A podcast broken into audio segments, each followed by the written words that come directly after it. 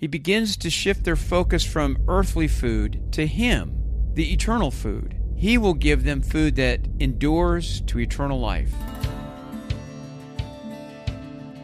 Welcome to the Fox Den with Terry Fox. Greetings, everyone. Today I want to take a look at John chapter 6, verses 25 to 51. I'm not going to read that text, but today's episode is going to be based on John chapter 6. And to begin, we have to have the purpose of John's gospel in view. Why did he write this gospel? Well, he tells us in John chapter 20, verses 30 to 31. And there he says that Jesus did many other things which were not written in his book, but these things that he included in his gospel are there so that you would believe that Jesus is the Christ, and by believing, you may have life in his name. So, in other words, John is being selective in the stories that he chooses to include in his gospel in order to meet his objective. Again, his objective is so that you may believe that Jesus is the Christ, and by believing, you have life in his name. So, his purpose is evangelistic, but John also wants to provide comfort and encouragement. In other words, your faith in Christ is not in vain. So, John's gospel is different from the other three Matthew, Mark, and Luke. Where they begin on earth, John's gospel begins in eternity. He says in John chapter 1 verses 1 and 2 that the word was God and was with God in the beginning. And we know that Jesus is the word who existed in the beginning and we know this for a couple reasons. First, John's gospel is about Jesus. It's about Christ. We just heard that in his purpose. But secondly, John says that something amazing happened. In verse 14, he says the Word became flesh. That means the Word who existed in the beginning when God created all things, that Word who was God and was with God, that Word became flesh, meaning Jesus became a man. So we know that Jesus is God who became a man. He is the Word who took on flesh.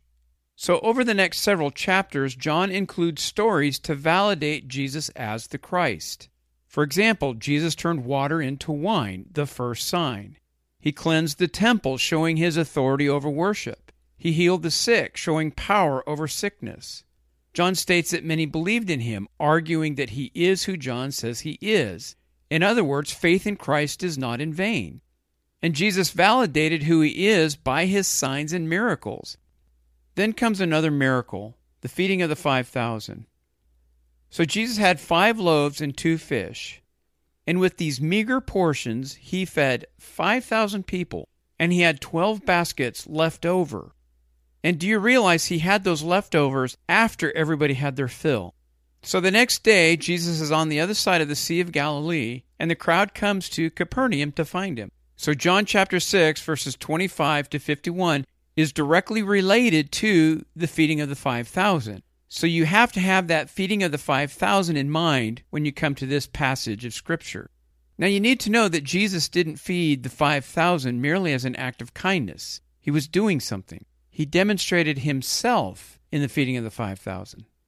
In John chapter 6 verse 25, the crowd comes to him on the other side of the sea, and they ask when he came here.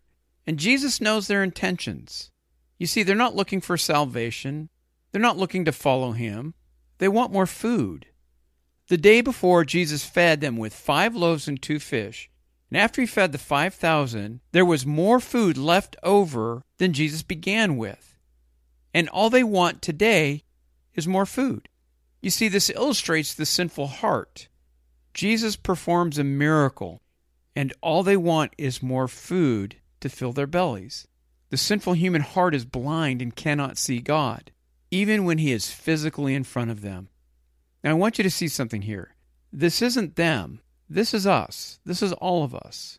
We come from the same sinful stock. We all come from Adam. We're just as corrupt as they are. Those of us who are believers in Christ have been made alive with Christ, so we see who Jesus is. But we were no different than they are. The only reason why we believe is because of the work of God. So I just think it's important here to recognize that we're no different than these people. Apart from the work of the Holy Spirit, we would have just looked to Jesus for more food as well. Now, because we still continue to struggle with sin, we often fail to see the real significance of Jesus. We often want Him simply to make our lives better.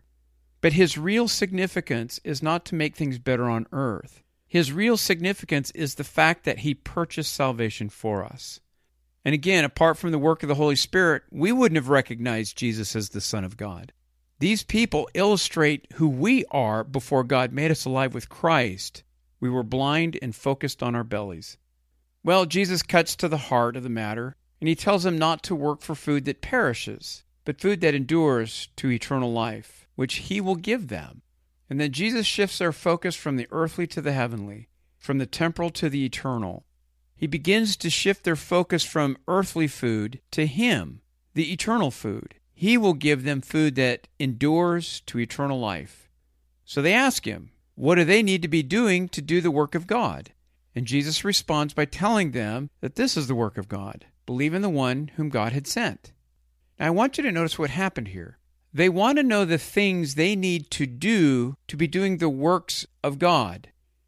Listen to the New American Standard Translation. What shall we do so that we may work the works of God? They're not asking about what is required for salvation. They want to produce bread on their own. But Jesus responds this way This is the work of God faith.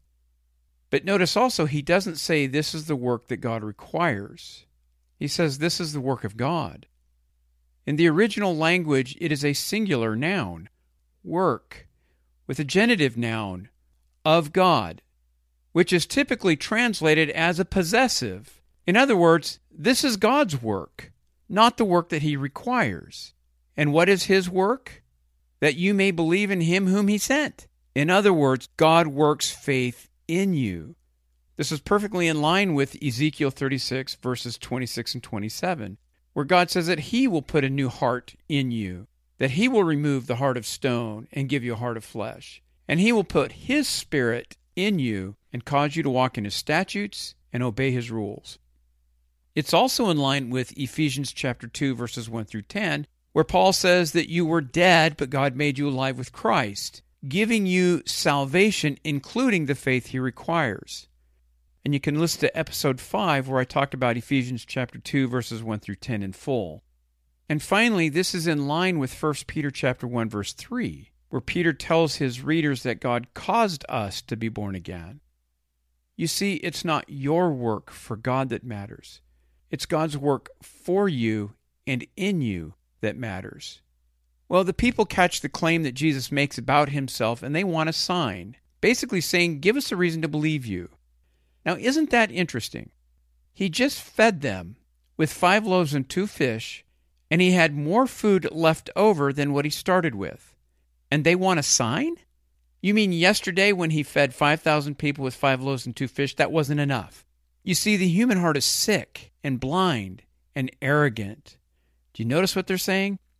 Prove it, God. This is an act of insurrection on their part, putting themselves above God, demanding that He prove Himself. You realize we do this too? We put God on trial, demanding that He gives us adequate evidence to believe in Him. The problem is, He already has through such things as creation and the resurrection. So their sinful hearts are revealed as they demand a reason to believe. And this shows that God has not worked faith in them. They tell Jesus that their fathers ate manna in the wilderness. So, what are they referring to? Well, after the people of Israel left Egypt, but before they entered the promised land, they wandered for about 40 years, and God sent bread from heaven to feed them. And we see this in Exodus chapter 16. We also see it in Numbers chapter 11 and in Deuteronomy chapter 8. So keep in mind that the manna event happened probably about 1400 years before Jesus was even born. But that's the event they're referring to. So have that in mind that God sent bread from heaven in order to feed his people. You see, they're thinking of a historic event. So, with the manna event in view, Jesus says that his Father gives them true bread from heaven. For the bread of God is He who comes down from heaven and gives life to the world. Do you notice they were thinking of bread that you eat? And Jesus is saying that the bread that God gives is a person. And this is the point that John made in John chapter 1 verse 14 when God came down from heaven to become a man. The word became flesh. And as God sent bread from the sky when the Israelites were in the wilderness, so God sent the true bread from heaven, from eternity. Jesus is connecting himself to the manna event. You see, Jesus is the manna. That manna event was pointing forward to Jesus. He is the true bread from heaven. And they asked Jesus to give them this bread always. So now Jesus has an open door. So they seem to have the idea, but not fully, because Jesus tells them that He is the bread of life. So where the crowd pursued Jesus for earthly bread, Jesus points them to eternal satisfaction, never hungry, never thirsty. Clearly, Jesus doesn't have the earthly life in view. We get hungry and thirsty on a daily basis. We're often spiritually dissatisfied. But Jesus' point is eternal life. Though there seems to be a softening, Jesus reveals their hearts. Even though they have seen God in the flesh and they've seen a miracle, they don't believe. The hardness of our human hearts causes us to be unable to believe. Jeremiah chapter 17 verse 9 says, "The heart is deceitful above all things and desperately sick." That's the human heart. But there is good news for sinners.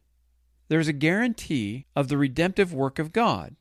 He says in verse 37 All that the Father gives me will come to me. Christ came to save those whom the Father gave him. All those whom the Father gave to Jesus to save will come to him. It's guaranteed. Why?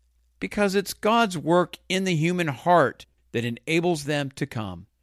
He's not dependent on the response of any man. But not only is their coming to Christ in faith guaranteed, their remaining in Christ is also guaranteed. Look at what else he says in verse 37 Whoever comes to me, I will never cast out. Do you ever struggle wondering if maybe you've walked away, maybe God has cast you out? It is impossible for you to lose your salvation. Jesus came to rescue you, those whom the Father has given to Jesus to save. He came to save you. And if He came to save you, I've already shown you it's a guarantee that you're going to be saved, but it's also guaranteed He's not going to cast you out. Peter says something very similar in 1 Peter chapter 1 verses 3 through 5.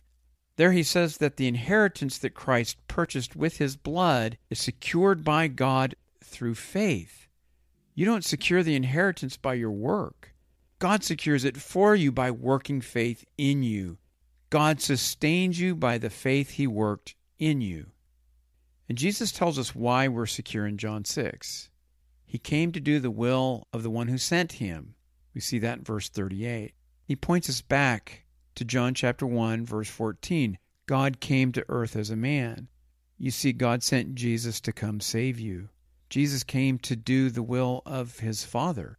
And look at what the will of the Father is in verses 39 to 40 that he lose none that the Father gave him. Jesus is competent to save those whom the Father gave him to save. The will of the Father is that Jesus save his people from sin and death, so Jesus came to fulfill his Father's will and to rescue his people. Because Jesus came to do the will of the Father, the success of Jesus is guaranteed. Remember, he is God, and God cannot fail. And all that the Father gave to Jesus will indeed come to him, and he will never cast them out. He will secure them until he raises them from the dead and we all enter into God's eternal kingdom with Christ. Our salvation is guaranteed because it's God's work, it's Christ's work. Well, the Jews didn't like what Jesus said. They know who Jesus is as a man. Look at verse 42. This is Joseph's son. How can he be saying these things? So Jesus addresses their confusion. They don't understand because they haven't been drawn by the Father. That's what Jesus says in verse 44. No one can come to Christ unless the Father draw them. You see, the triune God does the work of salvation. The Father gives Jesus his people to save, and Jesus came to be the sacrifice for God's people. The Holy Spirit does the work on our hearts and makes us alive with Christ. Now, Jesus directs them to himself. He says that he is the bread from heaven. And Christ connects himself with the manna event. The bread from heaven was pointing forward to the true bread from heaven, who is Jesus Christ. The manna in the wilderness sustained people temporarily, but where are they? They eventually died. Christ, on the other hand, who came from heaven, who came from eternity, sustains God's people eternally. Do you see the connection? Where you eat bread and you will eventually die. Receiving Christ, you never will. Your eternal life has already started, and it can never end. Jesus is the bread of life. Through manna, God demonstrated what would happen in the future. Jesus would come from eternity to rescue God's people. Jesus is the bread of life, the living bread that came from heaven. He says in verse 51 that anyone who eats this bread will live forever. Now, this is such a disturbing message that verse 66 said that many of those who followed him walked away from him, and they didn't follow him any longer. This is proof that God had not worked faith in them. So, what did Jesus mean? Well, obviously, Jesus is being metaphorical here. The idea we see here is eating is believing, it's a metaphor. So, to eat Jesus basically means to receive him by faith recognizing your sin and your need for forgiveness, and resting on his perfect life, sacrificial death, and resurrection for your own eternal life. Just as bread sustains the physical body, so Christ's work sustains the believer spiritually, and it sustains him forever. Jesus lived a perfect life. He never sinned. He physically died as our substitute, dying the death we deserve. The wrath of God was poured out on him to pay for our guilt now, it's true that we're going to die unless Jesus returns before we do, but what's going to happen? Jesus will return and we will rise from the dead because he's the bread that gives us eternal life. So here's John's encouragement Your faith in Christ is not in vain. Jesus came from heaven to do the will of the Father. If you trust in Christ, you are one whom the Father sent Jesus to rescue. And Jesus is the bread of life. If you believe in him, you have eternal life, and your faith is not in vain. That concludes this episode.